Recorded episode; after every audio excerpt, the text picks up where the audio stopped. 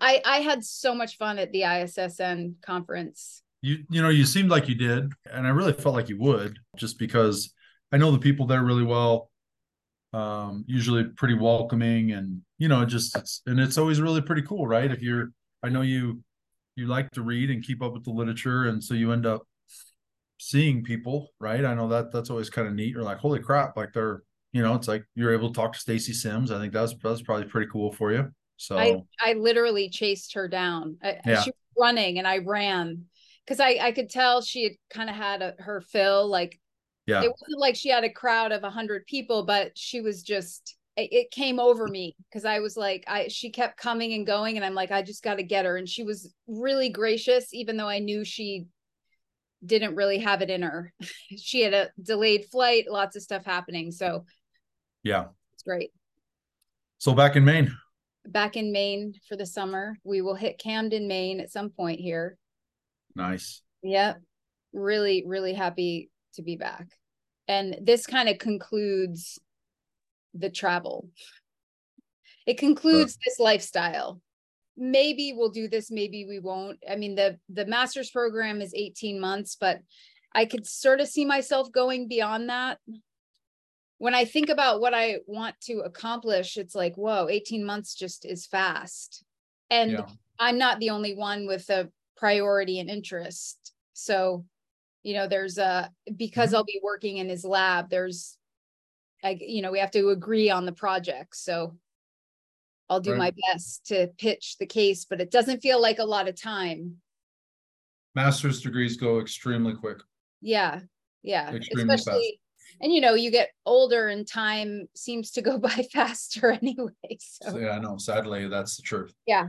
Well, it'll be cool to have you there. It'll be neat because we'll probably be able to see each other yeah, in addition to these calls. We'll see you at the conferences. Um, you know, I don't know if there's ways that that we can um help here with projects and uh, you know, Bill and I are such good friends. So there's a number of things we could do. he's he's great. I mean, it it was like like just like you said, it was kind of like I'd always known him. He was he just, you know, he's he's got that way about him.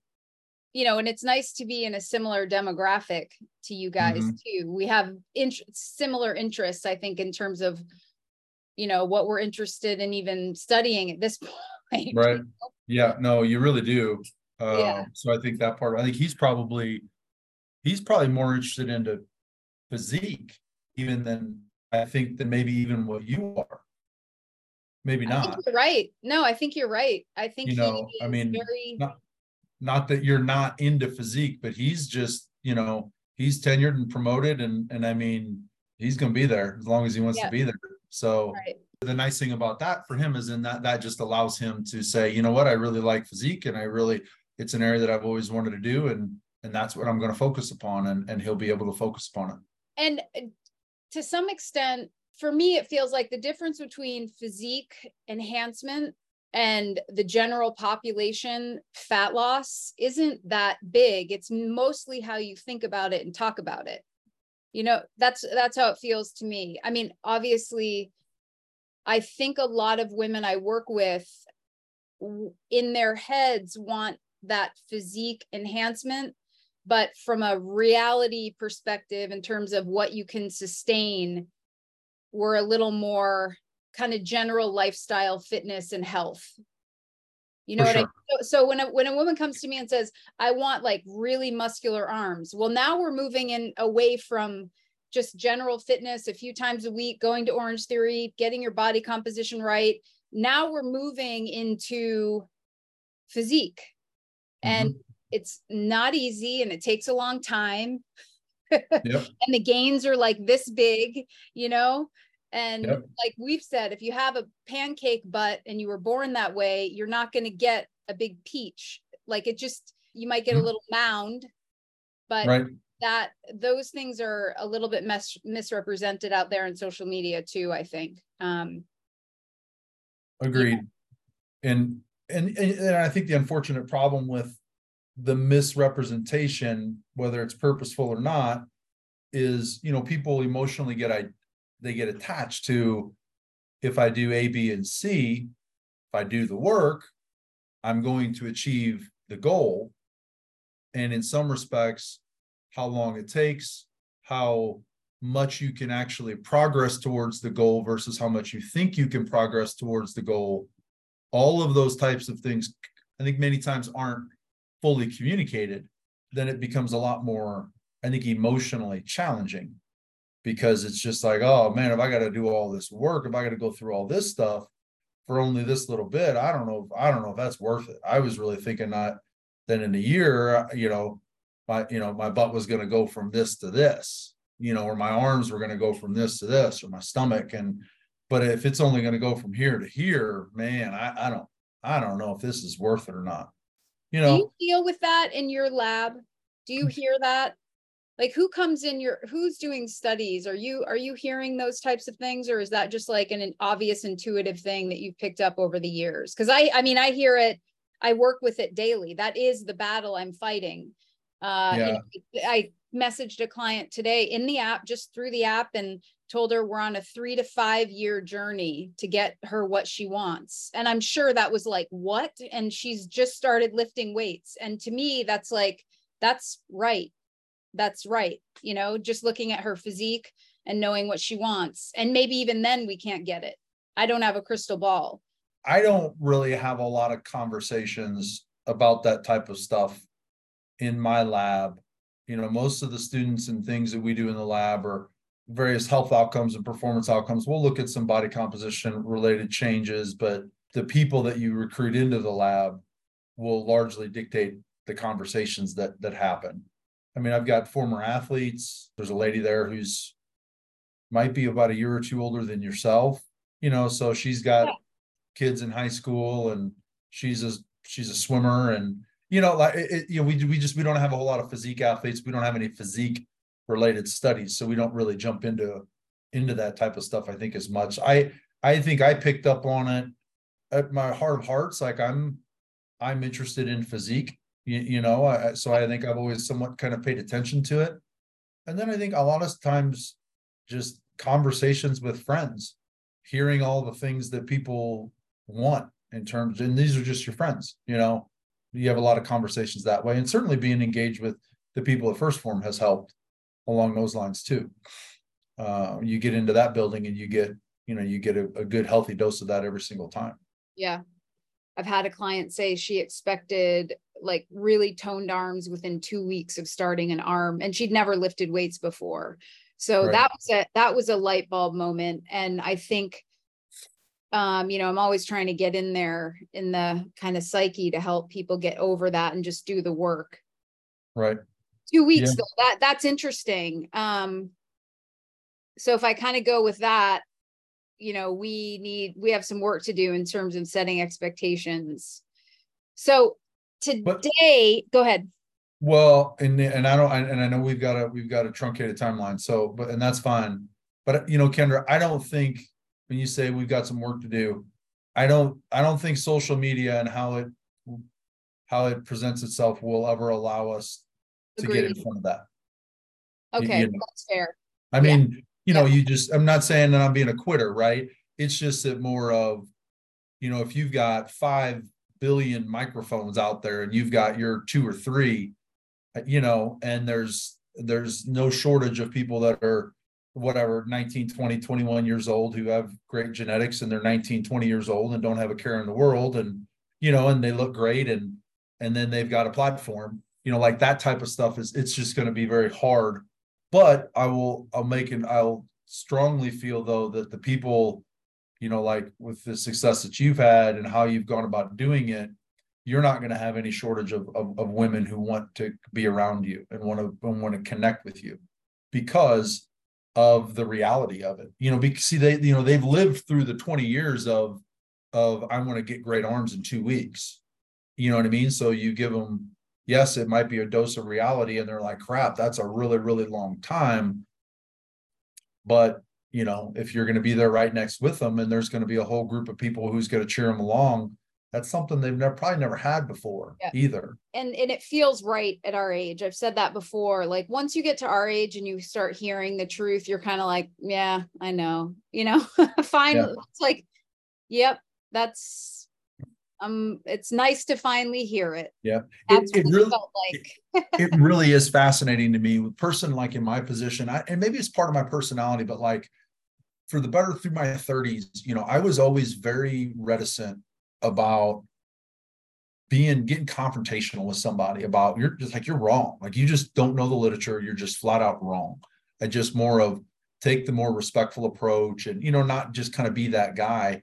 And then I don't know, you know, just but literally if something happens, you know, and, and it's a combination, right, of of I think hearing enough BS for the longest period of time, getting to a point where you know you're like, look, like I live in this space. I'm surrounded by other people who live in this space at a very high scientific level. And, you know, and it's like, I'm not going to sit here and sound like an arrogant ass, but we know our stuff, you know, and we know all the levels of the nuance. So you just need to just be quiet. You don't know what you're talking about and let's move on. And, you know, so that type, so we, I have gotten a lot more direct on Yeah, this yeah. is, this is what, and, Yeah. and what's, what's amazing is that more often than not, that's exactly what people want. Yeah. So anyway, let's get going. Yeah. No, I've I've had people say that too. It's not it's not like, "Oh, follow this no BS creator." It's just like there in this in this world there I think there is right and wrong, you know, and and the sooner you can give that to somebody, the the greater the relief. So this is going to be one of those that is probably going to be a little nuanced and we'll do our best to kind of break it down. I think we've we've again, we've done this before, but I mean, it- the real life scenario is me out here as a coach for people listening and watching. By the way, welcome to the Strong Life podcast. We're recording today with Dr. Chad Kerksick. You can see all of his information, how to follow him on Instagram, where he is Well- never available to Well, kind of, kind of. I mean, Oh, bro, let me tell you how bad I want to shut my social media down every day. Uh, it's just, it's like a, it's like a, once it starts, you said this before, I think, when you open that can of worms, it's hard to roll back. Yeah, especially Yeah. if your career is tied to it. Oh, yeah, I, yeah, yeah. I, I don't, I don't think I'm ever going to get on the other side of it. I'm just, I'm going to keep doing what I do and keep providing the information that I provide and, and, um, and that just- podcasts, you Yep. know, it, it becomes this strange thing. I mean, if I could just do podcast, this, I have an app I'm launching to get some of my workouts in there, which I'm excited about. And the other thing before we get into the topic about the ISSN conference was like being actually around real people. I was like, wow, I was so happy. Uh-huh. I was so happy. Yeah. You can, you can laugh with them and, and I talk to know. them and Imagine touch that. and hug. Yeah. So, okay, I'm going to I'm to present to you a case. Go for it. Okay. And we're going to break this down because I think this a lot of people will see themselves in this. So I I come to me, I have a fat loss goal. I'm uh 40 pounds overweight, 50 pounds overweight. I want to lose weight. And so I start on a fat loss phase. We've got everything kind of like I sort of think of it like a lab. Okay, your here's your fat loss phase.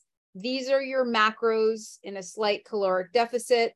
Protein about one gram per pound of your goal or ideal body weight. We think we have uh, we have some cardiovascular exercise. We have some resistance training. We're working on mindset, and we're already thinking about how I'm going to maintain this lifestyle somewhere in there uh, she gets 20 pounds down and then she says oh man i'm feeling so good i want to run a marathon okay but kendra i want to run this marathon but i still want to lose fat and gain muscle at the same time. So now i always think we're getting a little greedy here okay? Now now we have to this is where it gets complex for people and this is where it gets hard as a coach to help people understand the the difficulty with those competing goals. But number 1 I love the marathon goal. In fact I would give I would give somebody the marathon goal over chasing those 20 pounds any day. But what we're talking about is two different goals. The first goal of fat loss let's say that's a physique goal. That's a that's a health goal. That's a uh, a transformation goal. When you decide you're going to run a marathon, now you have a performance goal, and these are different. Thoughts? Yeah, you've laid you've laid it out really really nicely because I think that many many people, many of these types of of of individuals, men and women, do not understand and even if they begin to understand it i don't think that it takes them a while to fully appreciate the difference between the physique goal and a performance goal if we look at it from a science physiology perspective the physique goal is about deprivation. You know it, it's about cutting calories. It's about emptying the fuel tank so the body burns up some fuel. But whereas a performance goal a lot of times demands an optimal fuel supply, there's just these these just competing scenarios. But if we start to try to get into this and break it down nutritionally, because I think what I what I don't want to do during this conversation is to leave any of those individuals with the thought of I can't nor should I do this. I, I think because again, I'm with you. You mean do uh, the marathon? Like, oh, I, oh, I wouldn't want to do the marathon and stop my fat loss goal. Well, I, correct. I, I mean, I guess really what I would want is I want to, I want, I want to try to guide this conversation to where people walk away with an understanding of if they truly do make the decision to continue on their fat loss journey and do a marathon, that will give them just as much insight and context as we can for them to do it as well and as healthy as possible. But do but then I but I think the part of it that they they under you know so I think you start we can start saying some very direct things and I would say okay well if you're gonna you know if you're gonna keep driving on weight loss and build trying to build muscle and losing fat you know then you need to realize that like your long runs you know because marathon's 26 miles four hours is honestly a really, really good time for a, a beginning recreational marathoner. Many, many people will come in four to six hours during their first first marathon per se, right? There's just huge differences. You know, you you like, you know, you you go to the gym and work out outside of the marathon training and you're at the gym for 40 to 60 minutes, right? Well, as you're training towards this marathon, and if you follow a traditional marathon training program, you have a long run a day or a long long run, you know, per week. You know, you get up to where you're running for an hour, an hour and 15 minutes, an hour and 30 minutes, an hour and 45 minutes, two hours, two and a half, three, three and a half. So just look at the obvious difference, you know, in the amount of time. So, and all of that takes its toll on on the body in terms of fuel we can get into a number, you know. So I think what I would tell somebody is you have to understand that if you're going to stick to that fat loss goal and you're going to try and do a marathon, that if you really truly are depriving yourself and keeping your calories very, very low day in and day out, those long runs, those those high volume work, workout sessions are going to they're going to be a lot harder than what they need to be because you don't have fuel. So they're just going to feel extremely hard.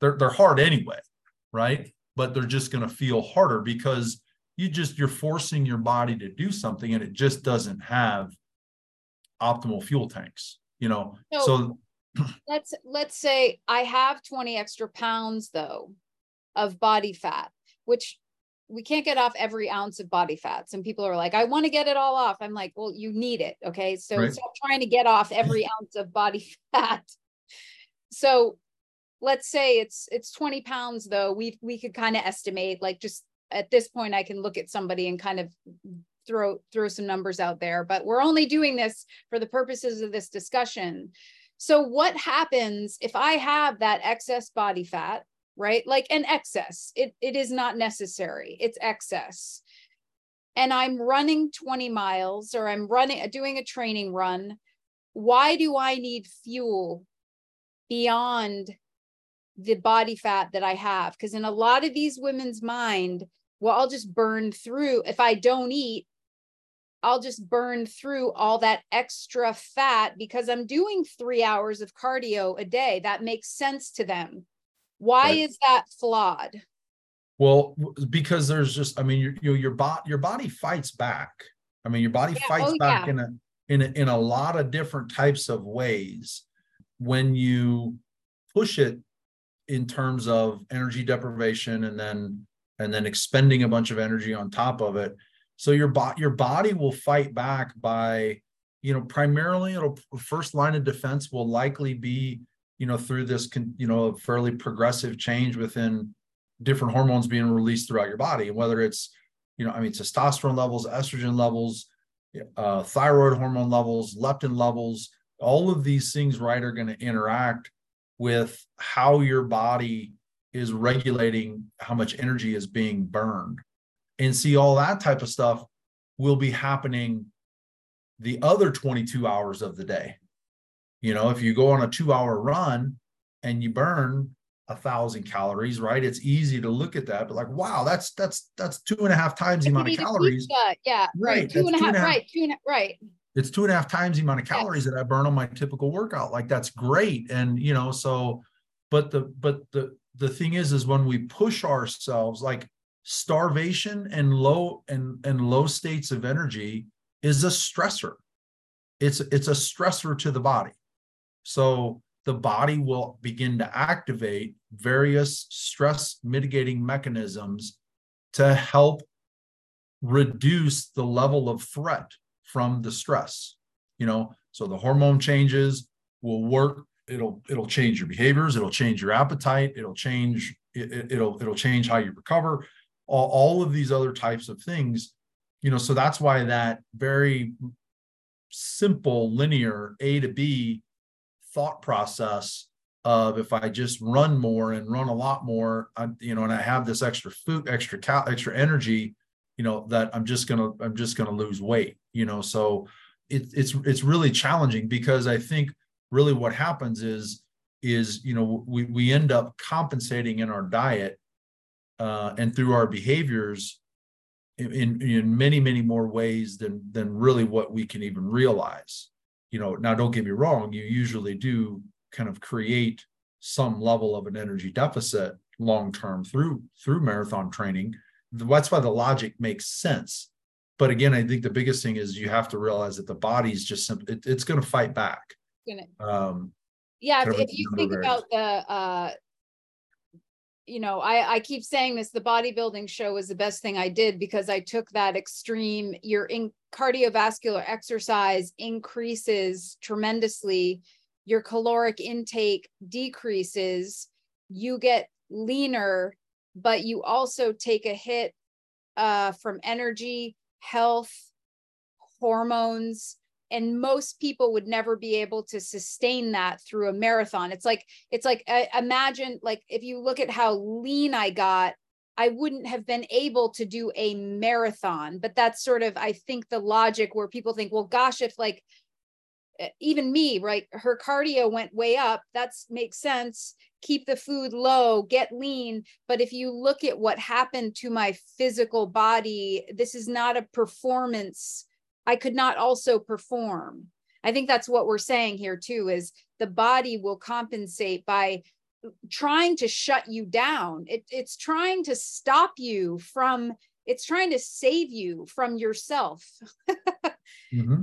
And for yeah, me, I, I just kept I just kept in a deficit because I had a stage to get on. But most women will try to deficit, deficit, deficit, and then just overeat.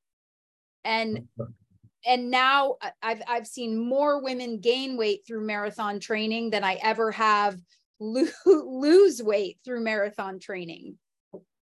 It's yeah. it's just too difficult to manage. It's too hard for people to manage long term. Right. Well, yeah. Go ahead. You know, because well, and you know, because again, I, I think the thing that we always that people need to realize in that scenario is, you know, like so many times with you know exercise and training and different you know like we we focus and just think about the time spent exercising you know and, and uh, you know but there's it's the other 22 hours in the day the other 23 hours in the day with you know how you manage and mitigate all of the challenges and stressors and how that interfaces with what you eat and drink and how well you sleep and and and everything else which which really determines where you end up on your your, your body's path of being able to respond and adjust and adapt and so forth. And the longer that that goes the longer that you're trying to do high volumes higher volumes of exercise and you know kind of counter that with restrictive diets the the longer that stress persists and the more you know kind of the more the just the more and more your body will relatively kind of fight back the long and the short of it like i would I, I i love the idea of somebody in that scenario of their lives where they've lost some weight they have some weight to lose they're they're doing a lot of things right they're on a good path their their their body's able to do things that they never thought that they could do. So now they start thinking about a 5k a 10k a half marathon a marathon and everything else. And i think that mindset is is excellent and and we need to promote it. I think it's one of the positive things that come from it. But i guess i would always try to tell people don't do the marathon to lose weight. Exactly don't, exactly just don't do the marathon to lose weight. Do the yeah. marathon to tell your mind and body something that you, you just 10 years ago you never thought would have would have evenly remotely been possible to prove to yourself that you can do hard things. That's why you do the marathon. You do it for those reasons you know and then that that mindset those wins you know that's what sets you up for the other hard parts of your life uh, to be able to overcome those types of things whether it's a work project or something with family or or you know anything else right? I mean that's i think that's one of the beauties of exercise and and and, and having a physical goal as you go through the process you go through the steps and you achieve it. And then that that carries over into your psyche and your mental your mental approach to, to everything. So i think that would really be my biggest message would just be do the marathon do the half marathon do the sprint triathlon whatever the heck it is but just don't do it as a mechanism to lose weight you know because you're probably going to end up a little bit disappointed in the weight loss efforts because of all of the, the ways that your body's going to fight back from it. And then if you're really countering that with a relatively restrictive lifestyle, man, though, that training for that is it's just going to be harder because you're not supplying your body with with the fuel that it would otherwise um, do better on. You know, so I think my mindset, like in those situations, you know, like I said, I would encourage people to actually to to fuel quite a bit for the for the workouts. So the workouts, you know, so you've got fuel, so you feel better all the way throughout it. So you have so you kind of have a a positive mindset. I mean, don't get me wrong. You know, I mean, a you know a, a 90 minute run is a 90 minute run. Like I don't like to run, so it's gonna suck. It's not gonna be good you know but you can make that experience better by being properly fueled by making sure that you have enough fluid in your body but you know be, being sure that you're hydrated and different things along those lines. And then when it's time to recover you give your body the nutrients that it needs to recover. You know so that's kind of where my mindset would go is if you're day to day week to week you're ultimately on a weight loss journey you can you can continue on that that weight loss path. And you have to understand though that if you want to start training for a 10k or a half marathon I would I would argue you really need to to fuel leading up to those workouts, you know, and and throughout that workout, you know, to make sure that you're giving your body enough fuel so you really really don't drive yourself into deep as deep of a deficit uh, because that's going to help offset the hormonal changes and the stress responses that your body's going to that you're going to your body's going to be dealing with six hours after the run 12 hours after the run 24 hours after the run 48 hours after the run and so forth you know and, and, i mean we can talk more about how that even looks if somebody really would want to know you know how, how to go about fueling for those types of sessions. So i don't know what you think about that. Yeah so let's say we have from my perspective if i have somebody who's in this situation we maybe have a macro recommendation for fat loss and we've been cruising along. We've got a few days of resistance training, which we're going to try to maintain at least two during a marathon training program, and that they have a full understanding that this isn't the time to be slashing calories. Now you tell me you want to move into a marathon situation and we're going to bring up your energy macros most likely and we're going to work on fueling around your workout. I think for some women psychologically that even feels better to them like oh okay good. You know, I'm not telling somebody to go eat a big bowl of pasta and a bagel at night. I'm saying around that workout before potentially during, depending on how long, and after, let's get the bulk of your carbohydrates for the day. And then, you know, perhaps you'll taper a little bit so that we're not, we don't need you to gain a bunch of weight either. Like that, that would never be my goal for anybody. Sure. I'm not trying to get people, you know, to gain body fat, but we're trying to find a good sweet spot for somebody. So let's take the same person still lost 20 pounds, still has about 20 pounds to go. How do I fuel for my runs, knowing I've got a midweek long run, probably six to eight miles, and then I'm going to have some shorter runs. I'm going to have a long ass run on the weekend. Well, so I, I think, you know, everything that you started outline in terms of, you know, bowls of oatmeals and bagels and, and, you know, so I think the mindset really needs to be is it leading up to whether it's a workout or a competition leading up to it, if it is something that you want to be able to perform your best at on that given day, you want to be able to, so you have the mental intent that you want to try to do as best as you can, then that means that you're going to choose to cycle harder, run harder, swim harder, whatever you're doing, than just if you want to finish it. Okay. The reason why I lay it out that way is that anytime that we we're going to choose to select a higher intensity or try to achieve a higher intensity, we are going to burn more carbohydrates. I'll say that again, irrespective of whatever type of exercise you're doing. If you choose to make it harder and longer, you're going to burn more carbohydrates. You can't will it to not happen. You can't will it, you can't change it.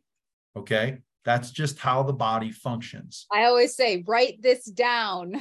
you know, so but but but but that is that that's a key philosophical thing that I fundamentally believe everyone can understand. Everybody knows what their heart is.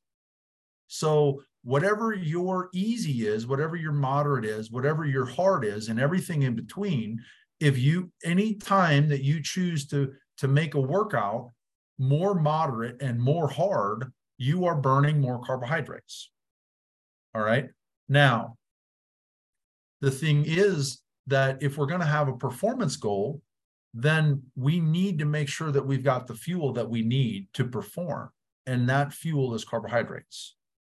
Now the problem with that is right the carbohydrates within the weight loss and physique world don't necessarily have a home. You, you know, they're they're kind of well, welcome. not in a not in a cut. They're yeah, you know, I mean, they're they're welcomed under certain circumstances and with you know, eh, eh, I mean, and I think everybody knows what I'm what I'm talking about. That's the fuel source that you know we can you if you got to really pull some calories out to achieve a physique goal those are really the ones that are the most expendable in terms of health. So, what we run into is that now we've got these competing interests. We have a fat loss lifestyle on the left that, under most situations, is going to find itself where, where we've consumed minimal the minimal amounts of energy to allow us to to have a good functioning life and work towards achieving our goals. Energy really, calories calories yes yeah, yeah calories there's there's you know within that lifestyle right there's there's if we're really doing it right we really don't have a whole lot of we don't really don't have a whole lot of extra calories irrespective of where they're coming from you know? Yeah. um but within a performance related scenario or a high volume training scenario you need calories. Like your body's just going to blow through them. And if you don't it that's where we we will start these negative cascades of of hormonal changes and energy energy energy problems and and and you know and uh, um and everything else so we we we would refer to that within a sports nutrition context of basically uh, providing fuel for the work that's required. It, it, don't don't but don't overcomplicate it, right? It's it, it's so it boils down to if you're going to go on a six mile training run, a 10k, and that's going to take you X amount of time, and you, and you're going to burn three four hundred calories during that workout, and 80% of those calories, 85% of those calories are going to come from carbohydrates, then it makes sense to make sure that the three, four hours before that, have a bigger bowl of cereal. Have a instead of instead of having no toast, have a slice of toast or have two slices of toast. I mean, have a slice of toast with a piece of fruit, have a bowl of oatmeal. Find some ways to get carbohydrates because that your body's going to store that as fuel, you know. Okay. And so in my mind, because I can already tell that this is what people are thinking. If I don't eat around this workout, I will burn more fat.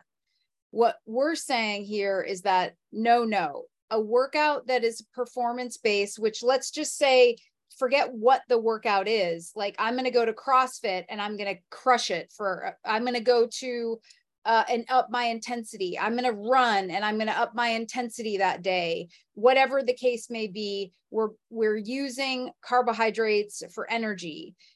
If I don't fuel, that is where the potential low energy problems come into play that you've talked about. So if I skip all of those things, the oatmeal or the fuel, now I'm putting myself in a situation where I am not just really efficiently burning all that fat for energy.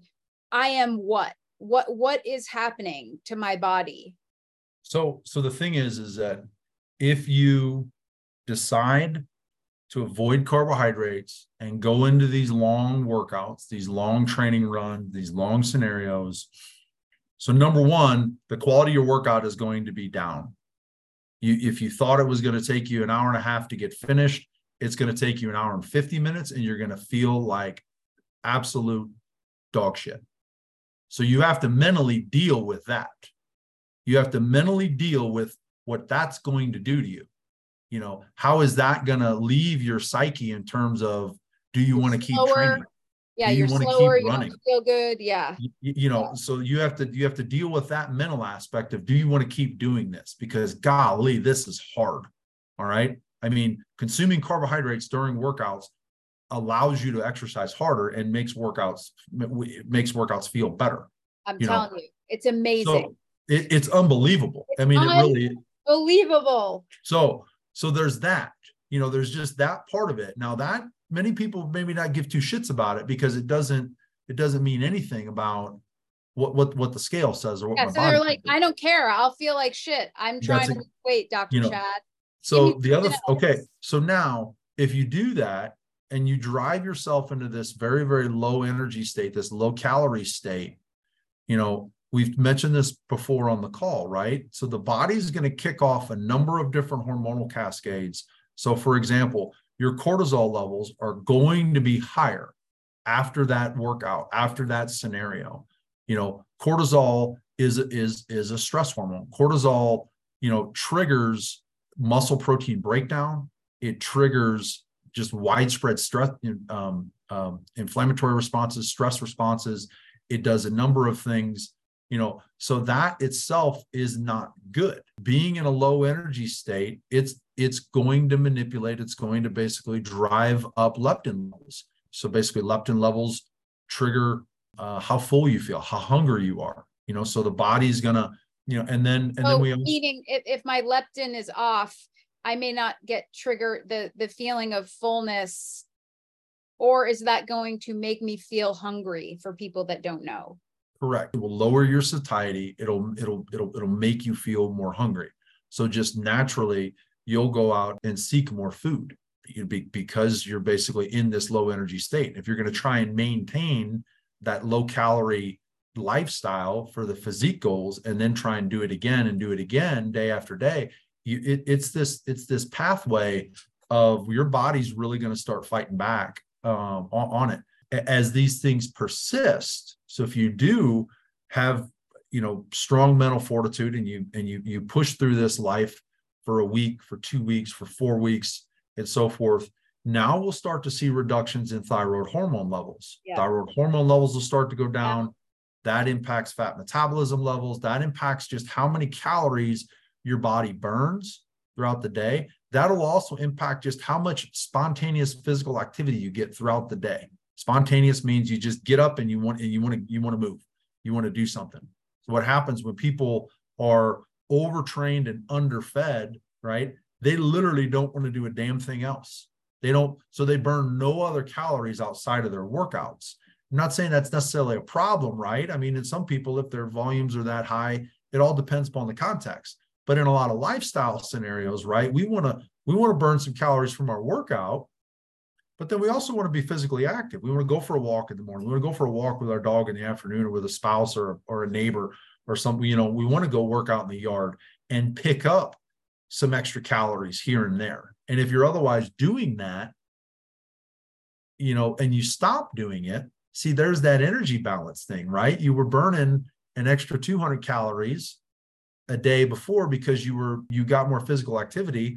Now with being restrictive in your food and your diet, and you're also trying to, you know, kind of use a marathon session, a training session as a as an additional way to burn a lot more calories to burn even more fat now your body's going to change and manipulate things where you just don't get as much physical activity so that that's what i mean there's these there's so many things that the that the body will will will manipulate you into doing that will help to help to protect to get, yeah to, get, to protect itself i mean right? it's literally it's like, yes it's, it's, it's essentially this, to protect yourself right it's like this crazy woman is i don't know what she's doing but she's not making good decisions. I'm gonna have to I'm I'm gonna have to kick myself into overdrive right.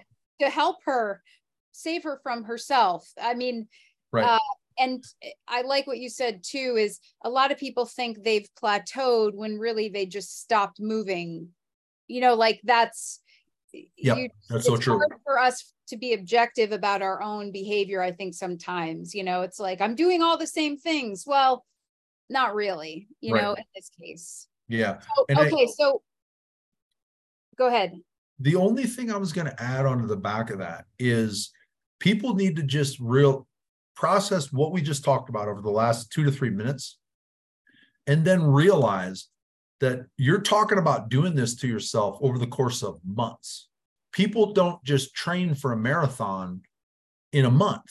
You know, like they'll they'll have several month long training programs. They'll have, you know, if it's, you know, so so if you're gonna if you're gonna create this negative pattern of being restrictive day to day because you have a fat loss goal, and then you want to train, you want to accelerate that fat loss by doing some training for an endurance event, and then you know, and and you're gonna try to allow yourself the, the time needed to to get your endurance base built up so your body doesn't break down so you can actually finish that half marathon or marathon.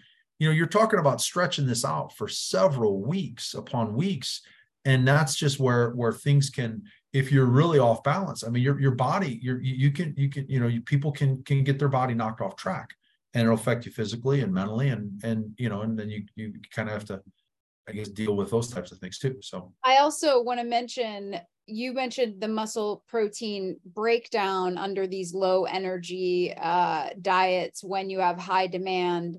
For people listening, uh, muscle protein synthesis would be like a positive thing that we would want to uh, spark yep. and engage in our bodies.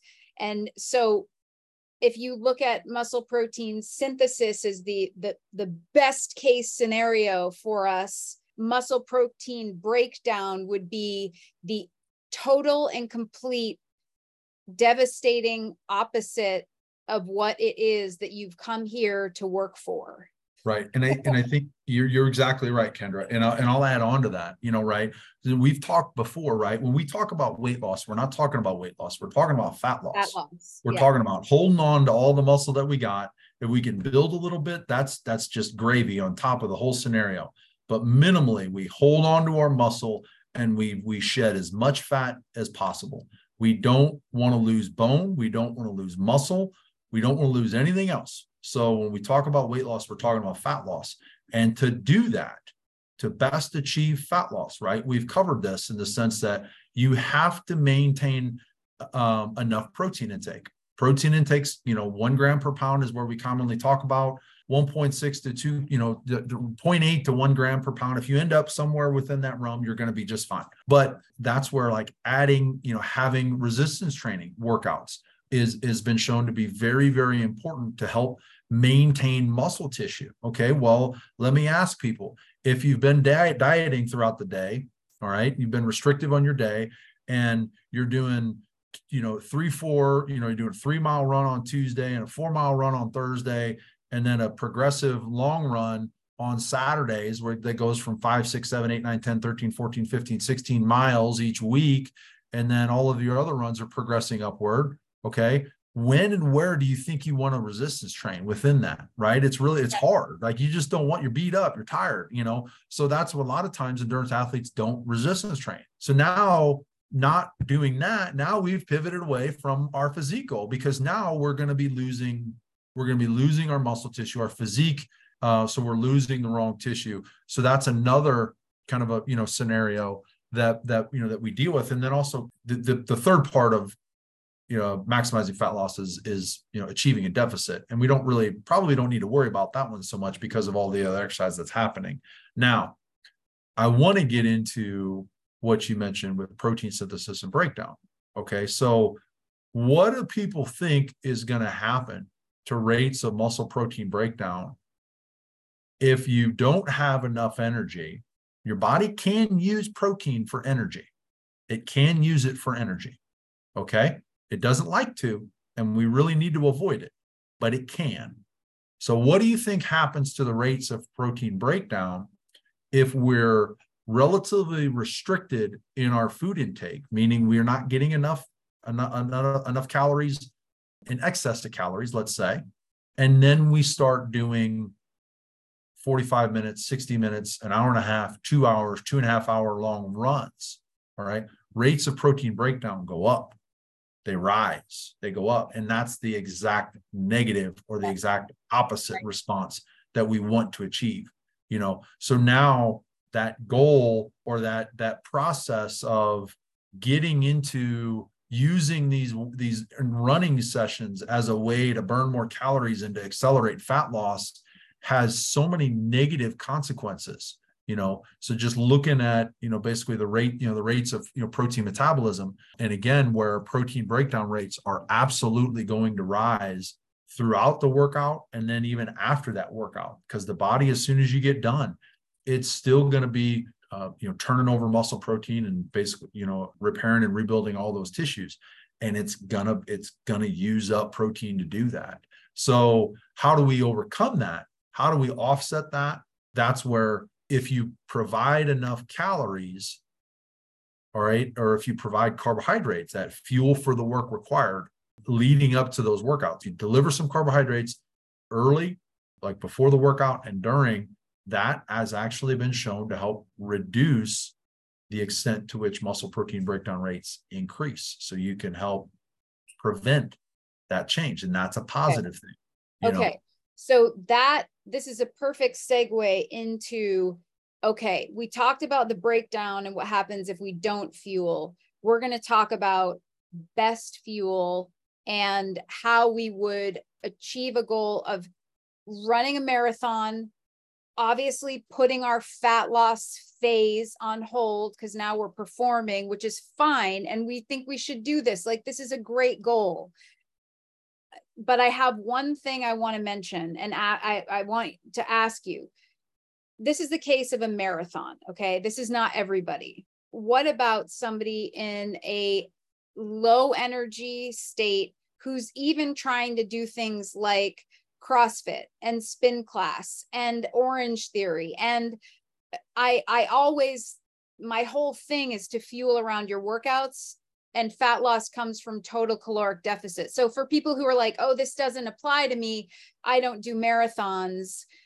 Yeah, good point. Good point. So I, on that on that perspective, there's a couple of things to say. So one of the things that CrossFit, high intensity intervals, those types of workouts even an hour long boot camp class right, correct many times those workouts have brief sometimes extended periods of relatively high intensity you know, where it's it's heavy and hard. That's a good thing in terms of really, really stimulating that muscle to have to hang around. There's a pretty big difference between just going on a run at a at a kind of a moderate pace and going through some type of a multimodal, you know, you know, um, uh, high intensity bout of exercise. So that's that's kind of a that's kind of a positive in that in that sense. Now, that certainly, but but all of the same things relatively still apply. All right, because energy is energy, and if you're you know if we're really trying to follow a fat loss program to optimize our physique, right? Then we want to hold on to as much muscle as we can. We want to shed as much fat as possible. And to do that, we need good, high quality muscle contractions, which we can get through resistance training and, and, and certainly you know different forms of higher intensity exercise you know can accomplish that.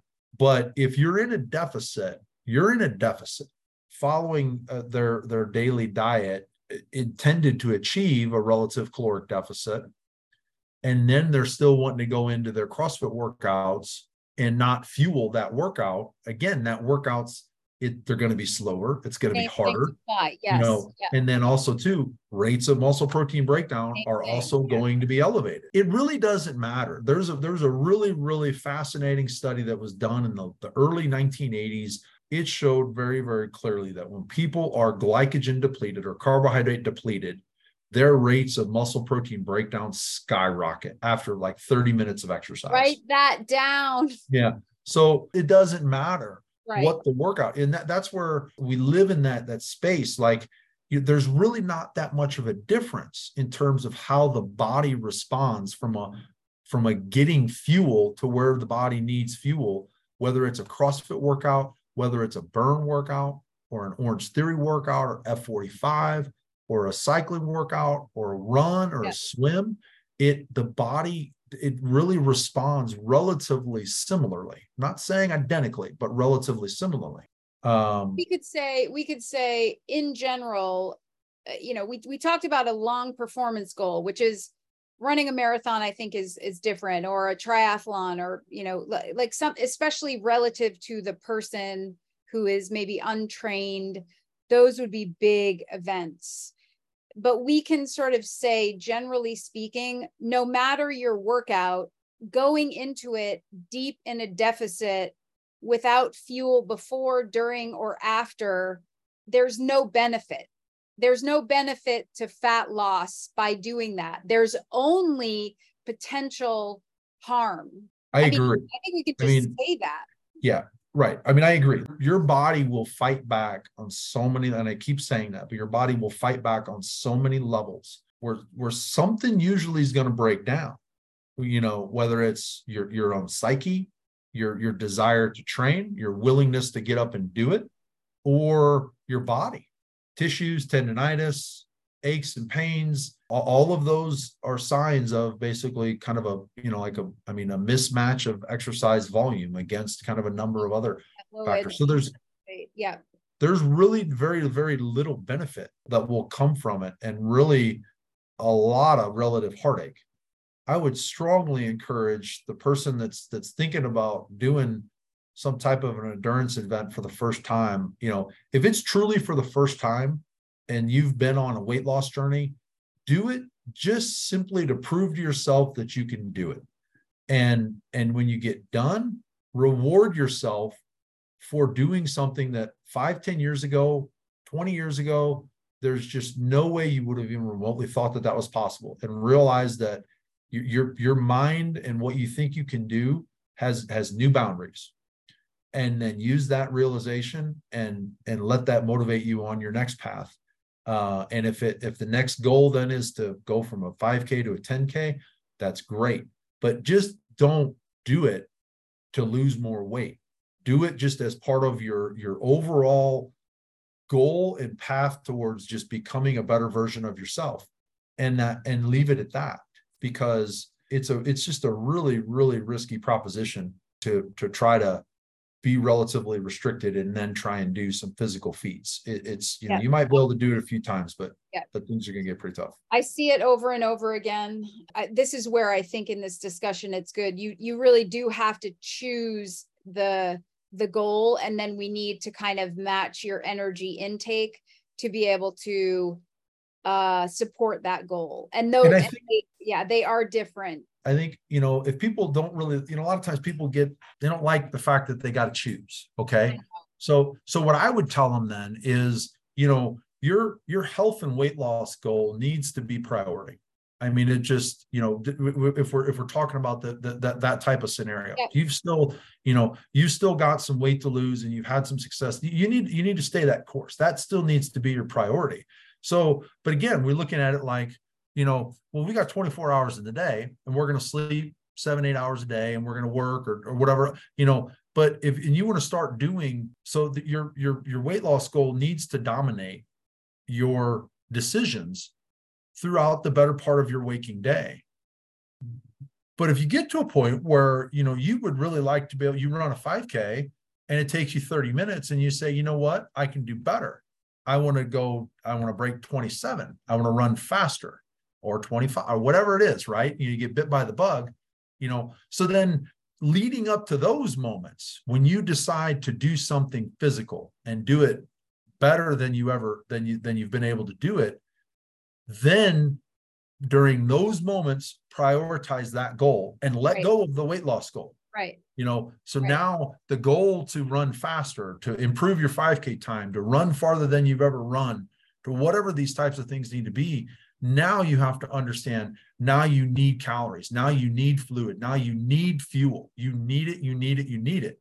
Then when you get done then you can pivot back over to your weight loss goal you know? Go go you know go through your traditional recovery steps right? Make sure you get you know um, you know some good um, um, uh, post workout nutrition and then start to follow that plan. So you can prioritize that goal, that weight loss goal for what do you want to say? 70% of 80% of the time that you're awake each day. And then if there's 20 to 30% that you want to be a CrossFit athlete and really try to, you know, do something better, that's fine, but then fuel towards it.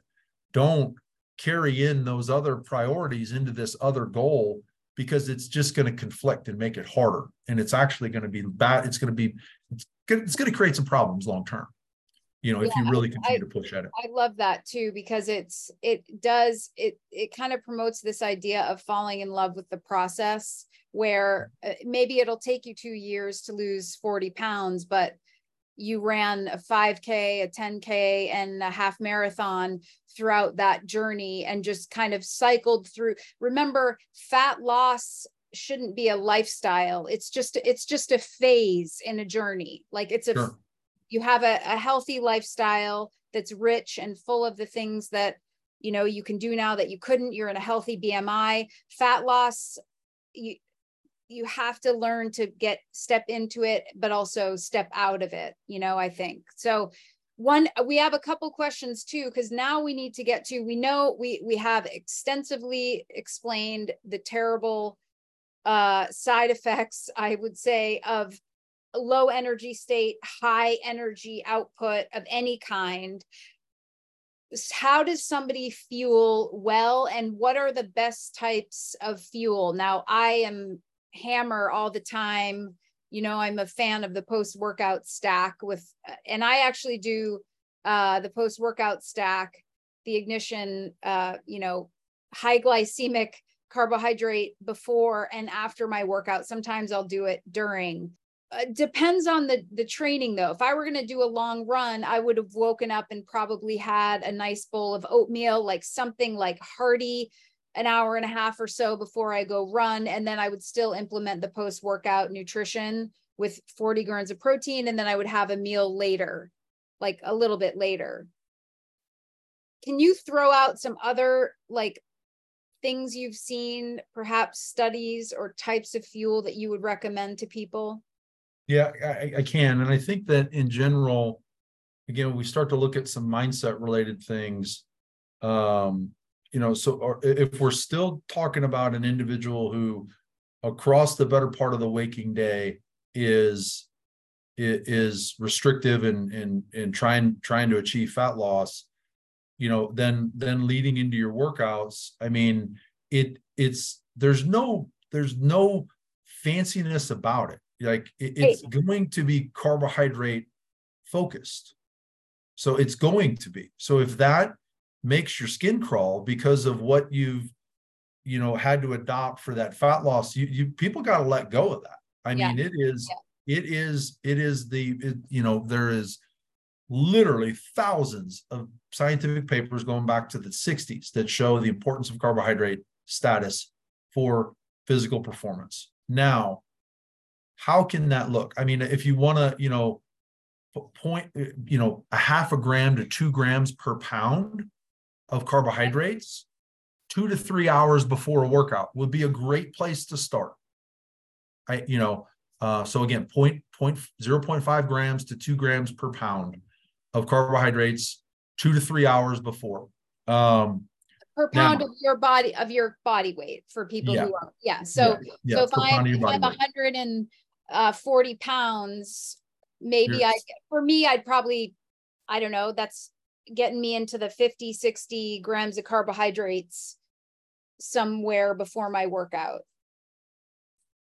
that's per pound you know so if you're 140 pounds 0.5 you'd be at 70 you know 70 grams yep. you know up to you know and then if you were to take it up to one gram you know 70 to 140 grams if you wanted to kind of function on the lower end of that range and so what i would tell people is so again like if you're you know, if you're like, okay, okay, Dr. Chad, I'll I'll finally, I'll, I'll eat some carbs because I, I want to do as good as I can on my workout, but I still don't really like the idea of this. Well, then then start on the lower end of the range. Okay. And, and come up with a meal that's 0.5 to one gram.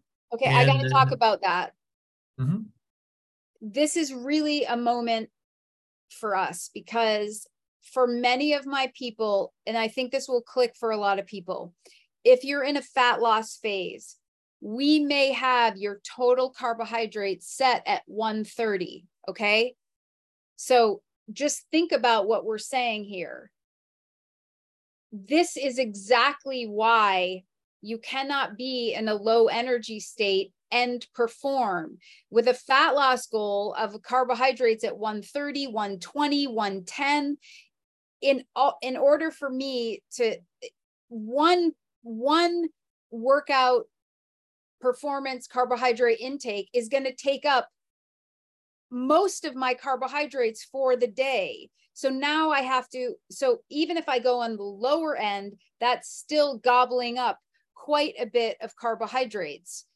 So this is to me like an aha moment. And I don't even know if I'm going to explain it right to people, but I hope you can see that when we say fat loss, this is where we can keep, uh, you know, slow sustained energy output. We need to prioritize resistance training and put those carbohydrates around our workouts so we aren't in a hole.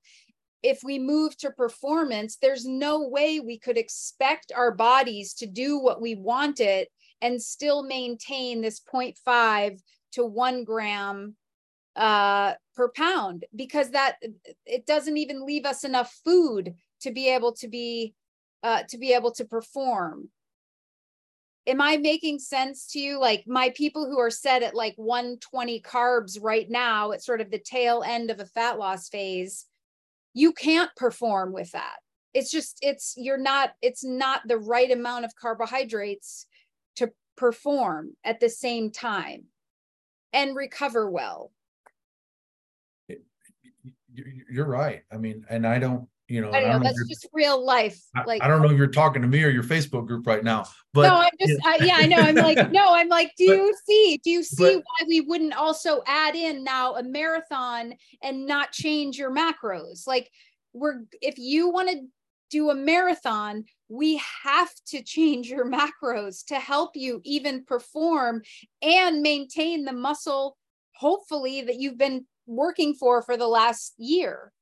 Otherwise, we're putting you right back in a hole, right back where you started. And you're going to feel like shit on top of it. And you're not going to lose body fat. You're just going to feel like shit and be tired and hungry. Yeah. I mean, Sorry. yeah. You, but that's okay. But I, I think because, you know, the, the, the, the uh, very unfortunate reality is that when people drive themselves into a very unbalanced state of deficit, you know, that they end up losing more lean tissue, they end up losing bone, they end up losing much more of the tissues that you really, really can't afford to lose. Um, so I think if there's ever any reason, um, you know, why that's important for me, like that's one of the most important aspects of it. Um, you know, when we talk about bone health, you know, we don't, we, I, I talk a lot about muscle, but you know, bone health is, is really, really pretty critical. Um, you know, we would try to hold on to that as long as we can, you know, so I, I think that, you know, the, um, but you know, to get back at that, you know the overall kind of fueling question you know like yeah. i said point you know the the scientific literature if we if we pulled up a carbohydrate recommendations for for endurance exercise they would say two to three hours before a workout one to four grams per kilogram of body mass that roughly translates to 0.5 to 2 grams per pound of body mass roughly you know so that's so again you know take that and all these things are rec- the, the other thing that i'll that i'll teach and coach to people is they're, they're called recommendations for a reason like they're not they're not like a law. They're not the Bible. Like it's a recommendation. It's just figure it out in the sense that, you know, so if you're, if that, you know, if you do the math on 0.5 to two grams and the higher end of that range, one to two grams per pound, just literally makes you freak out because of the carbohydrate number and you're convinced lower, that you're gonna, yeah. you know, you're gonna lose everything that you've worked towards, then pick the lower end of that range, you know. And then what we would tell somebody then is, you know, do some very honest assessments of well you know how did that workout feel you know if it was a crossfit workout you know you know do, were you using similar weights were you able to recover as well did you know were you you know if you're doing you know I, I, mean you know like a run or you know like a cycling workout again you know when when when the work got hard or when you when you when you ramped up you know through some type of an interval program you know did, did you feel good or did it feel hard you know i'm not saying did you finish because you can finish, just keep going. But but like how did you finish? How did you feel when you finished? You know, that type of stuff is really kind of where the carbohydrate difference can make a difference. And then, then you got to be honest with yourself. And if you were at, you know, 0.5 to 1 grams, you know, then maybe you go to 0.75 to 1.25 grams and just, you know, just add a little bit of carbohydrates in. You'll find the right mix to where you know, hey, I felt pretty, that was a really good workout. I, I felt really, really pretty, man, that was a killer workout. I feel awesome. And, you know, hey, the scale's not moving. Wait, it's everything's fine. You know, so uh, because again, we don't, I didn't gain a whole bunch of weight. Exactly wow, I feel I feel yeah, good. And you know, you know, because that that's yeah, the fear, yeah, right? That that if we're you know we're telling somebody to consume, you know, a hundred cal, uh, you know, hundred grams of carbohydrates or 130 grams of carbohydrates, because of this range and they're like oh my god i'm gonna you know i'm gonna i'm gonna lose or i'm gonna you know lose all the gains or you know or, or basically gain everything back you can you know you kind of have to self experiment a little bit right. and figure out where you feel good you know there, there's I, i'm not going to sit here and tell somebody you know that you need to eat the high end of that range just because it's science like no that's not how recommendations work you know but there might be some people that you know that, that again the longer that workout goes the harder that workout gets the higher the well, carbohydrate number needs to be. Let's look at let's look at uh, Tia Toomey or Mal O'Brien, some of the CrossFit athletes who are muscular, perform, and lean, all of the things, right? Like they also, by the way, people train six hours a day and have long histories of athleticism. So people who want those physiques, it's it's not going to happen. Sorry. Yeah. But I, but with them, I know Mal O'Brien went over her macros. She's eating 500 grams of carbohydrates a day. So if you think about, so she's obviously on the higher end for her performance. We don't need to eat 500 grams of carbohydrates a day for us doing one you know crossfit workout at our local gym. But imagine if you took you know 40 50 grams of carbohydrates and pumped those into your system and then did the same thing after for post workout recovery uh you're going to feel you will feel that, especially if you've been going into those workouts in a low energy state, thinking you're going to burn more fat or you don't want to feel fluffy.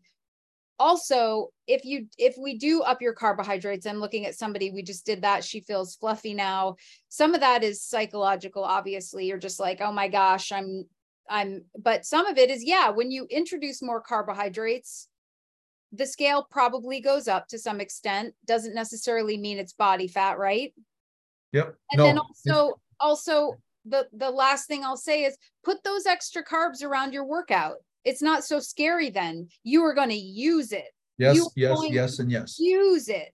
Yeah that and, and and see that's the that's probably the number one strategy that i would strongly strongly yeah. encourage somebody yeah. to do who's really who wants to be able to perform who likes who's who wants to be able to get the most out of their workouts but they've just they're just concerned about yeah kind of losing some of their physique i get that gain. don't you like i totally get that a yeah. thousand percent yeah yeah and i i think you know and I, uh, honestly kendra and and people listening I, we're, we're we're going to see even more and more high level athletes move towards a model that they're they're largely carbohydrate not i don't like the word restricted but they, they have a very low to mo- low carbohydrate intake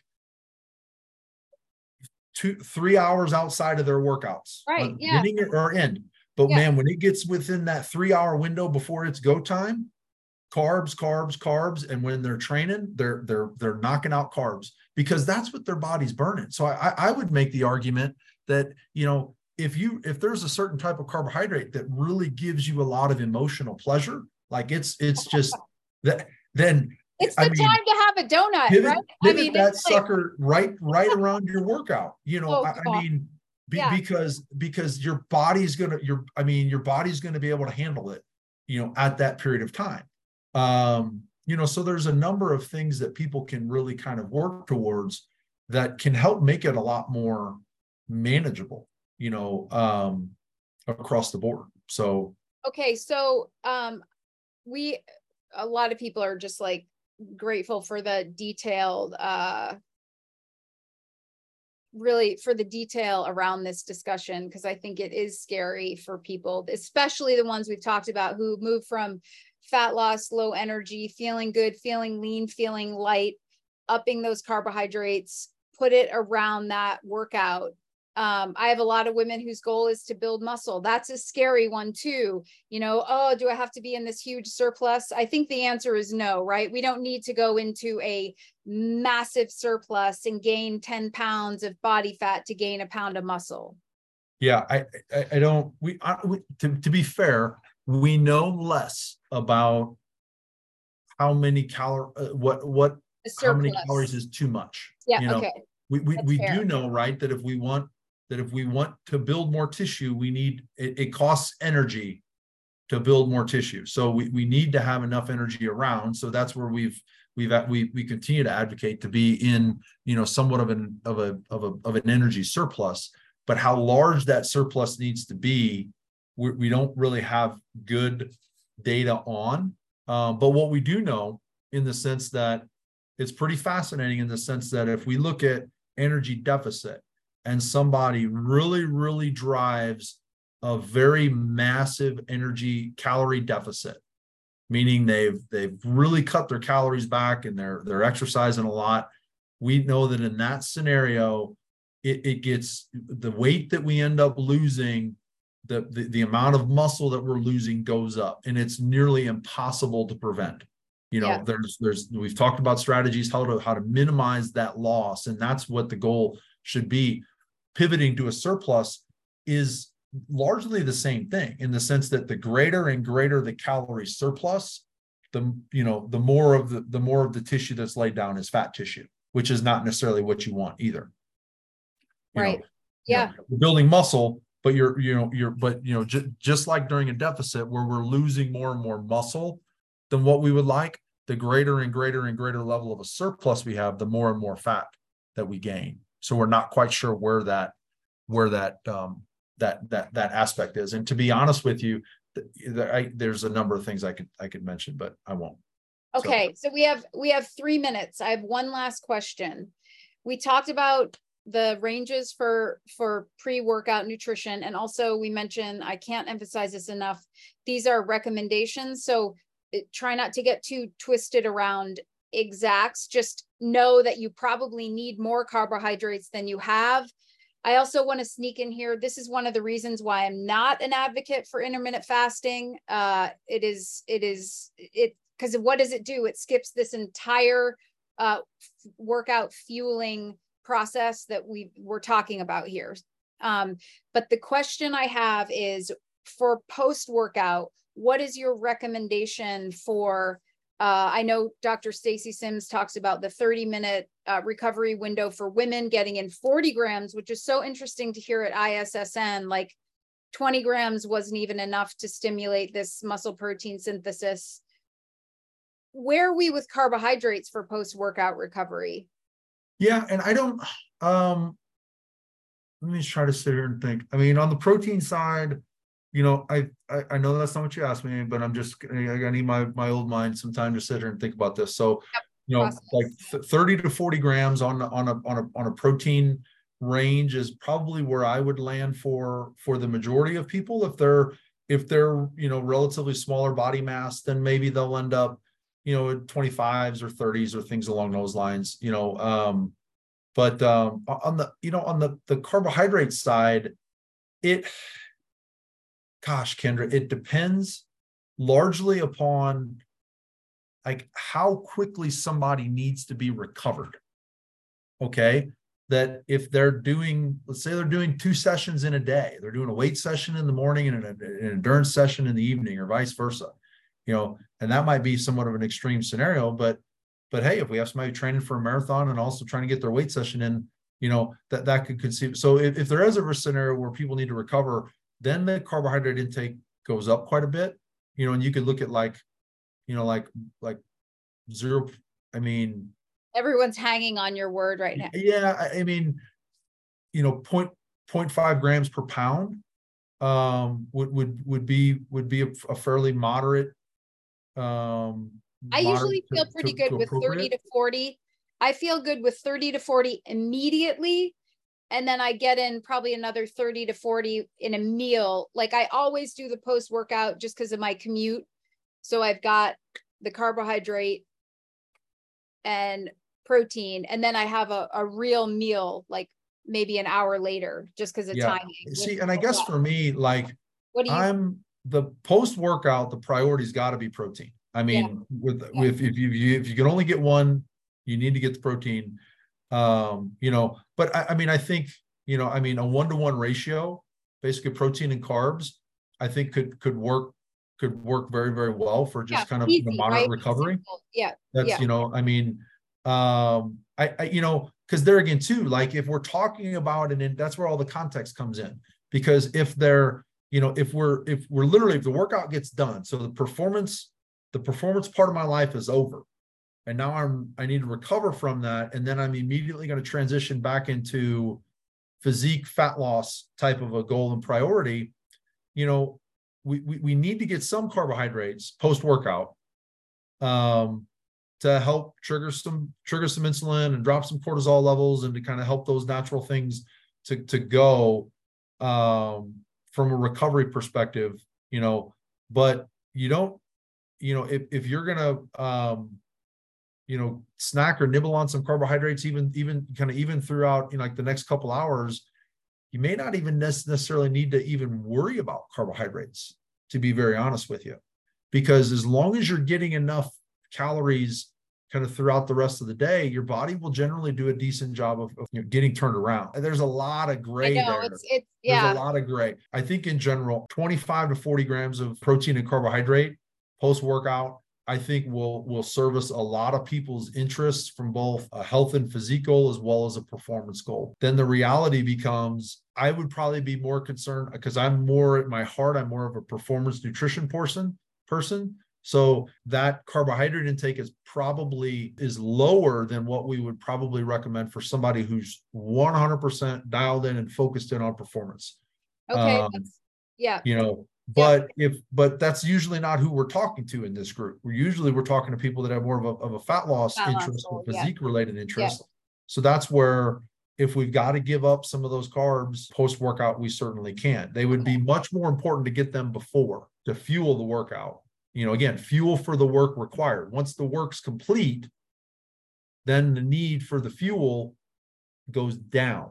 That doesn't decrease, okay. but it goes down. Fuel okay. for the work required. So I'm going to summarize and we're going to, so I can get on to the next call. And I'm sorry, I could talk for, you know, an hour. And then you tell me if we got this right and what we might have missed that you would want people to know.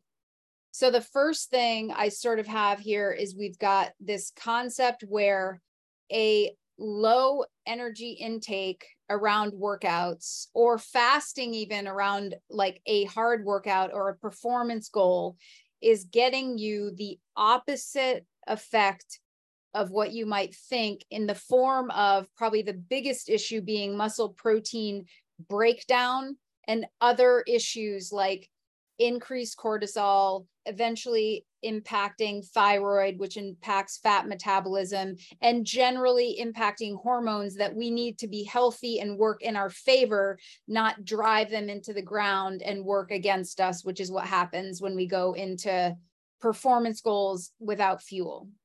Is that fair? Yep. Yeah. Okay. Agreed. We are saying that we think for fueling for a workout, 0.5 would be on the low end of carbohydrates.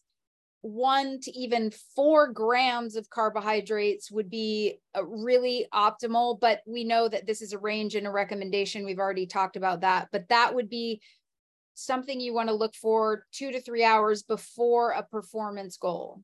Let me stop you just so we know. So we're looking at 0.5 grams per pound. Yes. To around two grams per pound. Okay, two grams per pound. Yeah. Sorry you know how those gram the, the scientific you you were right. The scientific recommendation is four grams per kilogram.